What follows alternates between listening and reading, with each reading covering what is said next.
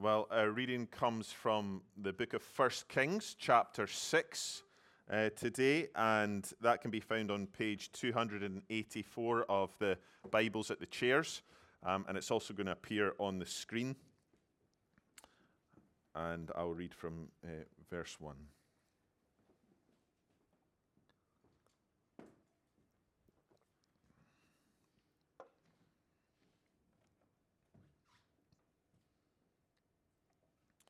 In the 480th year after the people of Israel came out of the land of Egypt, in the fourth year of Solomon's reign over Israel, in the month of Ziv, which is the second month, he began to build the house of the Lord.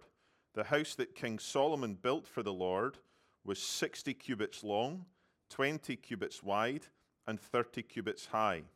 The vestibule in front of the nave of the house was 20 cubits long, equal to the width of the house and 10 cubits deep in front of the house. And he made for the house windows with recessed frames. He also built a structure against the wall of the house, running around the walls of the house, both the nave and the inner sanctuary. And he made side chambers all around. The lowest story was five cubits broad, the middle one was six cubits broad, and the third was seven cubits broad. For around the outside of the house, he made offsets on the wall in order that the supporting beams should not be inserted into the walls of the house. When the house was built, it was with stone prepared at the quarry, so that neither hammer nor axe nor any tool of iron was heard in the house while it was being built. The entrance for the lowest story was on the south side of the house, and one went up by stairs to the middle story, and from the middle story to the third. So he built the house and finished it. And he made the ceiling of the house of beams and planks of cedar. He built the structure against the whole house, five cubits high, and it was joined to the house with timbers of cedar. Now the word of the Lord came to Solomon concerning this house that you are building. If you will walk in my statutes and obey my rules and keep all my commandments and walk in them, then I will establish my word with you, which I spoke to David your father. And I will dwell among the children of Israel and will not forsake my people Israel. Well, let's pray and ask for God's help as we look at this passage together.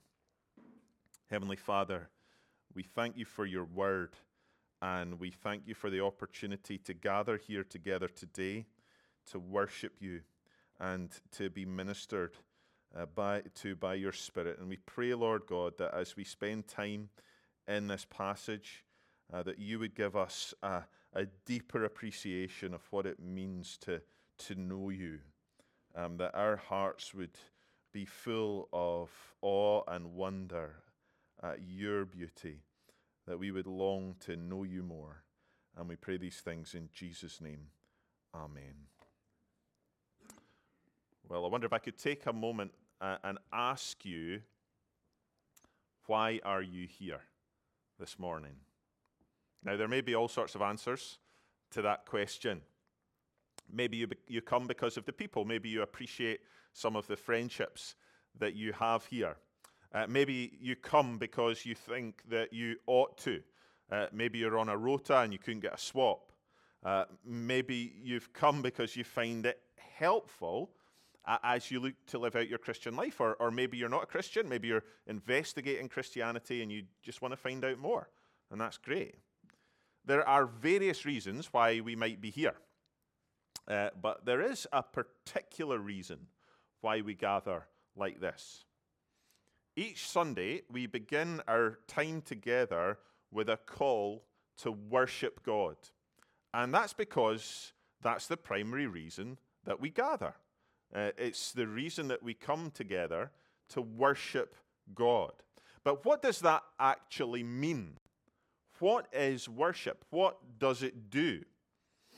Uh, the passage that we just looked at there, it comes from a section of First Kings that runs from chapter 5 to chapter 8. It makes up a pretty large chunk of the narrative of Solomon's reign. And that whole section from chapter 5 to chapter 8 is all about worship. Specifically, it's about the construction and the purpose of the temple in Jerusalem. Solomon says in verse 5 of chapter 5, uh, he says, And so I intend to build a house for the name of the Lord my God, as the Lord said to David my father. Your son, whom I will set on your throne in your place, shall build the house for my name. So, so God had given Solomon the task of building a house for his name. In other words, the temple was to bring glory to God. It would be a place of worship that would magnify God's character. And this whole section has some really helpful stuff to teach us about worship. Stuff which ought to help us as we gather here Sunday by Sunday in a particular way, but also as we worship God in our day to day lives. Now, there's loads in these three chapters, but I just want to highlight a, a couple of things that will hopefully help us as we worship. And the first thing I want us to see is what the construction of the temple teaches us about who we worship. Now, I'm just going to read some sections that describe the temple's construction. And if you can follow along, uh, that would be great. It probably won't appear on the screen because I haven't prompted anyone to put these verses on the screen. But if you want to follow along in one of these Bibles, uh, that would be great. So the first section I'm going to read is from verse 14 of chapter 6. So just after the bit that we that I read a moment ago, uh, from verse 14 to verse 22. So Solomon built the house and finished it. He lined the walls of the house on the inside with boards of cedar. From the floor of the house to the walls of the ceiling, he covered them on the inside with wood. And he covered the floor of the house with boards of cypress. He built 20 cubits of the rear of the house with boards of cedar from the floor to the walls, and he built this within as an inner sanctuary, as the most holy place. The house that is the nave in front of the inner sanctuary was 40 cubits long. The cedar within the house was carved in the form of gourds and open flowers. All was cedar, no stone was seen. The inner sanctuary he prepared in the innermost part of the house to set there the ark of the covenant of the Lord. The inner sanctuary was 20 cubits long, 20 cubits wide, and 20 cubits high. And he overlaid it with pure gold. He also overlaid an altar of cedar, and Solomon overlaid the inside of the house with pure gold. And he drew chains of gold across in front of the inner sanctuary and overlaid it with gold. And he overlaid the whole house with gold until all the house was finished.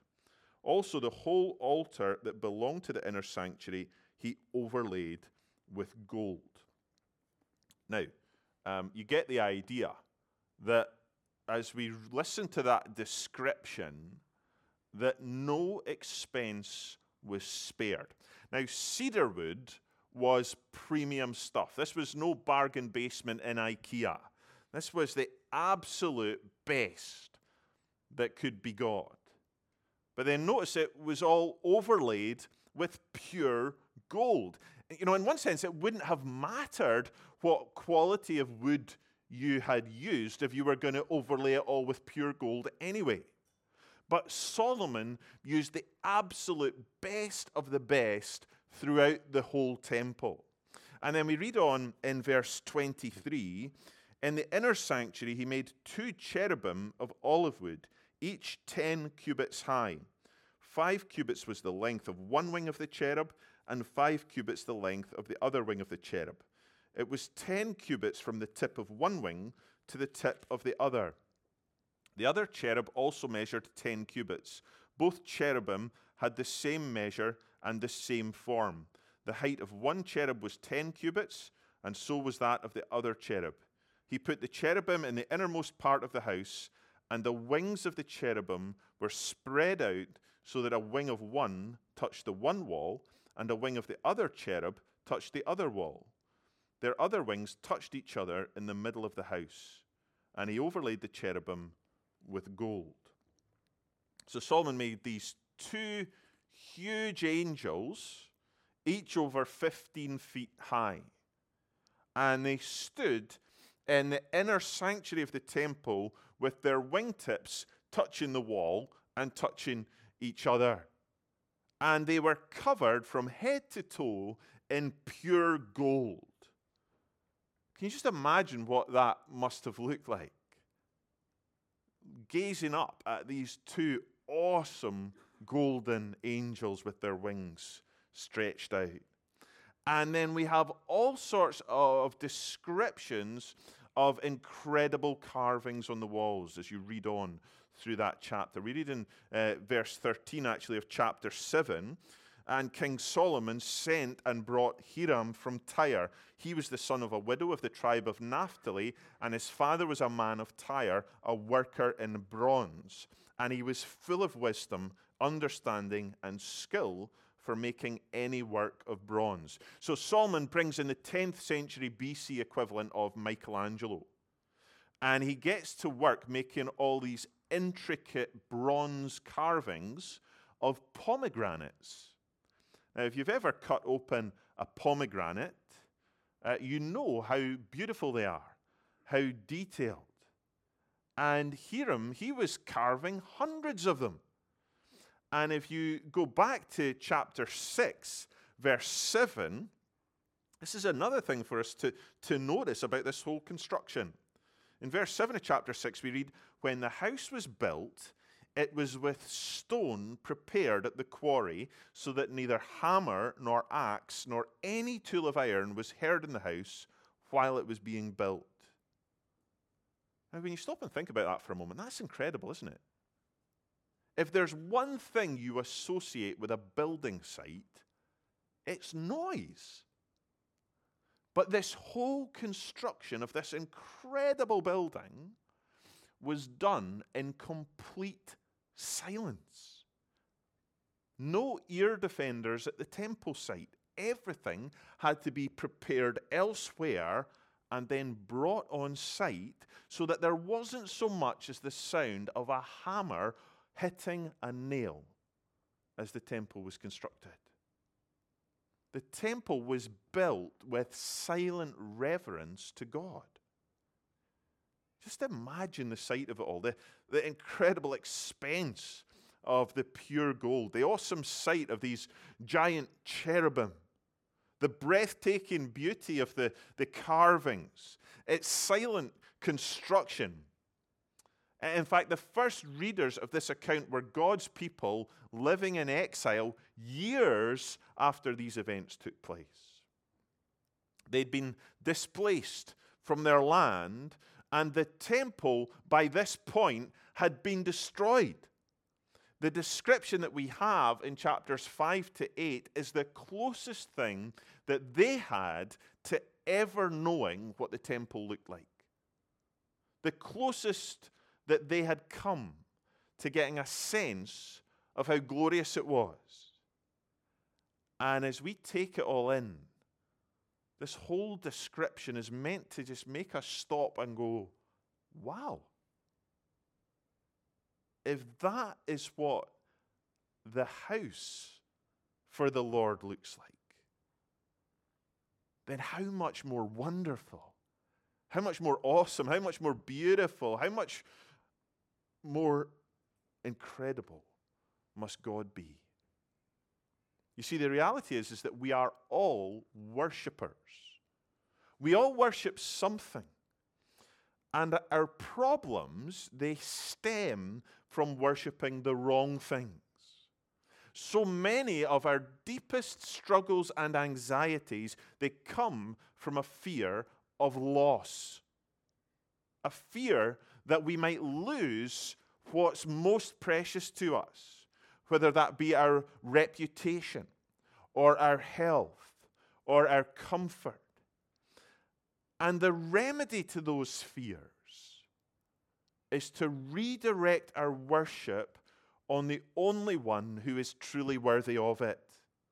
The description of the temple is meant to draw our eyes to gaze upon the wonder of God to meditate on His beauty, His love for His people, His mercy and grace, on His faithfulness. And the tremendous privilege that we have, that those exiles didn't, is that we don't look to a physical building, even one as impressive as Solomon's temple. We look to the true temple, the image of the invisible God, the one whom the prophet Isaiah says had no beauty or majesty that would attract us to him.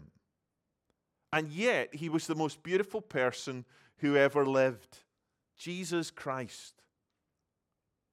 As we meditate on the beauty of Christ's love, that he was willing to go to his death on a cross to pay the price for all the false gods that our hearts worship, it's as we do that that we truly worship. And as we worship him, we're drawn away from the cares that so easily entangle us and weigh us down. To worship is to turn our eyes upon Jesus, to look full in his wonderful face, till the things of earth grow strangely dim in the light of his glory and grace. So the temple, by its very construction, causes us to stand in awe of the God that we worship. But why was it built? What was the purpose of the temple? Well, the answer to that question gives us another reason to worship God, and it's an answer that we find in chapter 8. After the temple was completed, we read in verse 10 of chapter 8 And when the priests came out of the holy place, a cloud filled the house of the Lord, so that the priests could not stand to minister because of the cloud. For the glory of the Lord filled the house of the Lord. Uh, and those words, they, they echo words in the book of Exodus. Nearly five centuries before, as God's people wandered in the wilderness, God instructed Moses to build a tent of meeting called the tabernacle. It was a place where the people offered sacrifices to God to deal with their sin. And after the tabernacle was erected, we read in Exodus chapter 40, verse 34 then the cloud covered the tent of meeting, and the glory of the Lord filled the tabernacle. And Moses was not able to enter the tent of meeting because the cloud settled on it, and the glory of the Lord filled the tabernacle. So, just as God had been present in some way in the tabernacle all those years before, here he was filling the temple with his presence in some special way. But how do we make sense of that? You know, one of the first things that our children learn in our explorers classes is the answer to the question, Where is God? And the answer is everywhere. And that was something that Solomon knew all too well. He declares in verse 27 of chapter 8 But will God indeed dwell on the earth? Behold, heaven and the highest heaven cannot contain you. How much less this house that I have built? Solomon recognized that God could not be contained. So we might ask, what's the point then? What is the point of the temple? What's the point of building this, this beautiful house for God if it can't contain Him? Well, the answer is found as we read on in chapter 8. In verse 28, Solomon prays, Yet have regard to the prayer of your servant and to his plea, O Lord my God, listening to the cry and the prayer that your servant prays before you this day, that your eyes may be open night and day toward this house, the place of which you have said, My name shall be there, that you may listen to the prayer that your servant offers towards this place and listen to the plea of your servant and of your people Israel when they pray toward this place, and listen in heaven, your dwelling place. And when you hear, forgive. Now, if you go uptown to the National Museum of Scotland, you will find in there an ancient artifact. And it's called a telephone box. It's a cast iron booth with a door on it, and it is painted bright red. And it is a thing of beauty. And like some of you, I'm old enough to remember when those phone boxes were dotted around every town and village in our country. Back in the days, before smartphones existed, if you were out and about and you needed to make a phone call, you stepped inside the booth, lifted the receiver, dialed the number, and when the little pips sounded, you popped your 10 pence in. And I feel really nostalgic just thinking about that. And in a sense, that's a bit what the temple's like. The temple was a particular location where God had decided that he would listen to the prayers of his people. The tabernacle, it was primarily about sacrifices. But the temple wasn't so much about sacrifice, it was more about communication, like a big golden telephone box. And most of the prayers that the people prayed at the temple were prayers for forgiveness. Solomon, in his prayer in chapter 8, he asks God to hear the prayers of his people. And he outlines the kind of prayers that would be prayed. And most of them are prayers that say sorry. Verse 34, verse 36, verse 39, verse 45, verse 49. All prayers asking for forgiveness. And if you were to read through that section, what you'd notice is that each prayer is being prayed further and further away from the temple. And each situation that Solomon describes seems to be worse than the one before. Until Solomon envisages the worst possible scenario in verse 46 where the people rebel against God and are defeated by their enemies and are exiled from the land that God had promised them and are living in captivity. And he prays, verse 48 if they repent with all their mind and with all their heart in the land of their enemies who carried them captive, and pray to you toward their land which you gave to their fathers, the city that you have chosen, and the house that I have built for your name, then hear in heaven your dwelling place their prayer and their plea, and maintain their cause, and forgive your people who have sinned against you, and all their transgressions that they have committed against you, and grant them compassion in the sight of those who carried them captive, that they may have compassion on them. Imagine being one of those first readers and reading this. They were far away from the promised land, stuck in exile, living out this worst possible scenario. But even at their lowest point, when their lives were full of regret and shame, fear, and anxiety, when all hope seemed lost, they could still pray in the direction of the temple. They could still say sorry. And God would still hear them and forgive. Isn't that a wonderful picture of God's mercy? I wonder if you've ever been in the situation where someone is so angry with you that they refuse to take your calls. When the lines of communication are closed, it's impossible for reconciliation to take place.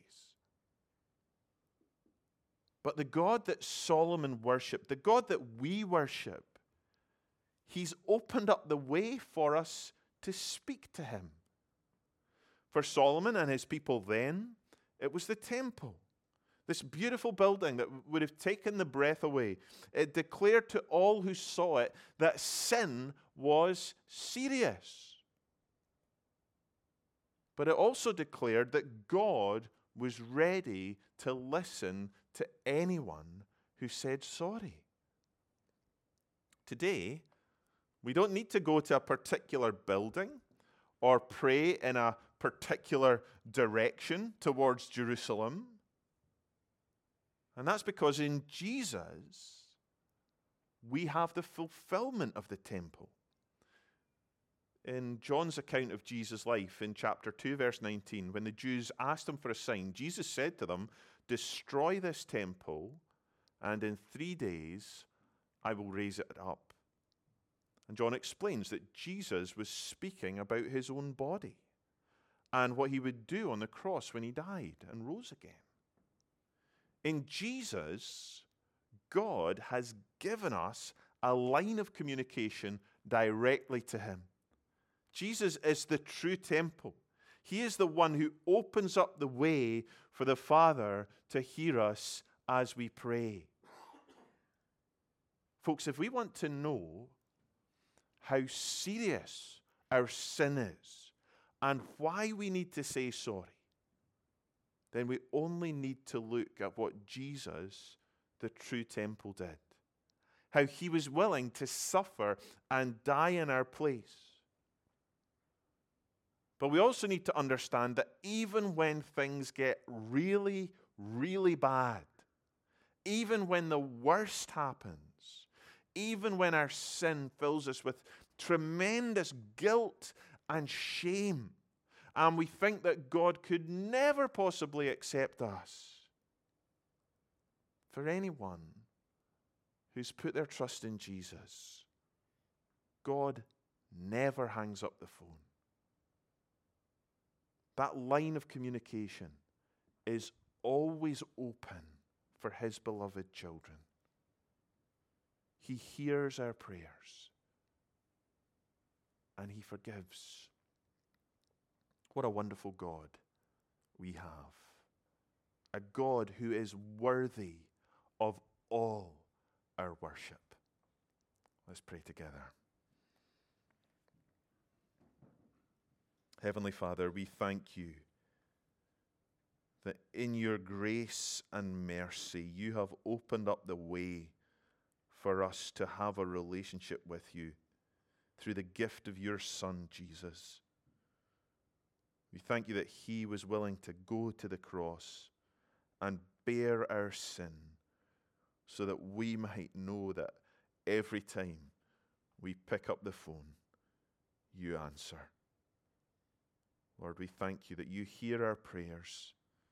And we pray that today you would remind us of your grace and your love and your faithfulness to us in Christ.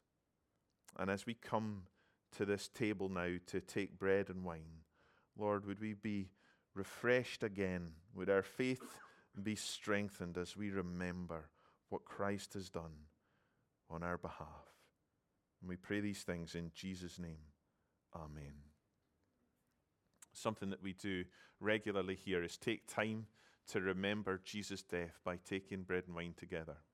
The bread and wine represent a meal that Jesus shared with his disciples shortly before he died. The bread represents Jesus' broken body, and the wine, the blood that he shed.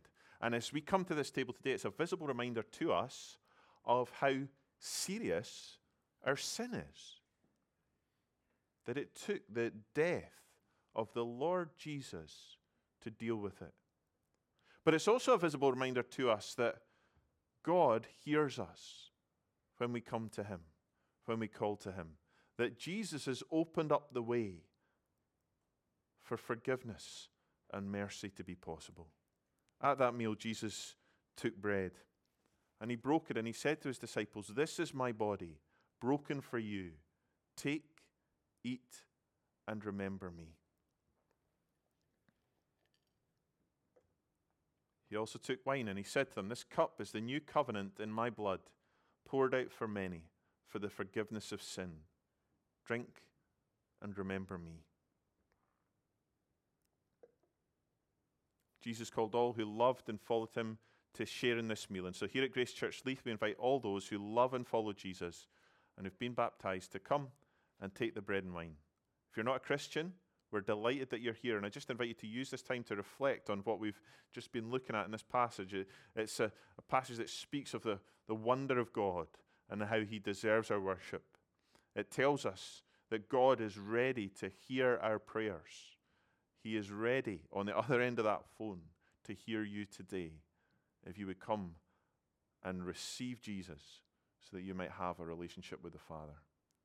The way we do this here, we're just going to stand and sing two songs. Anytime during those two songs, please feel free to step out to either one of the tables at the back and take the bread and wine.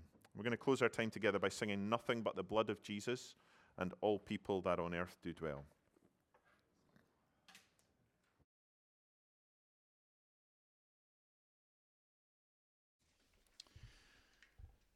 Well, let's um, let's stand together, shall we, as we sing.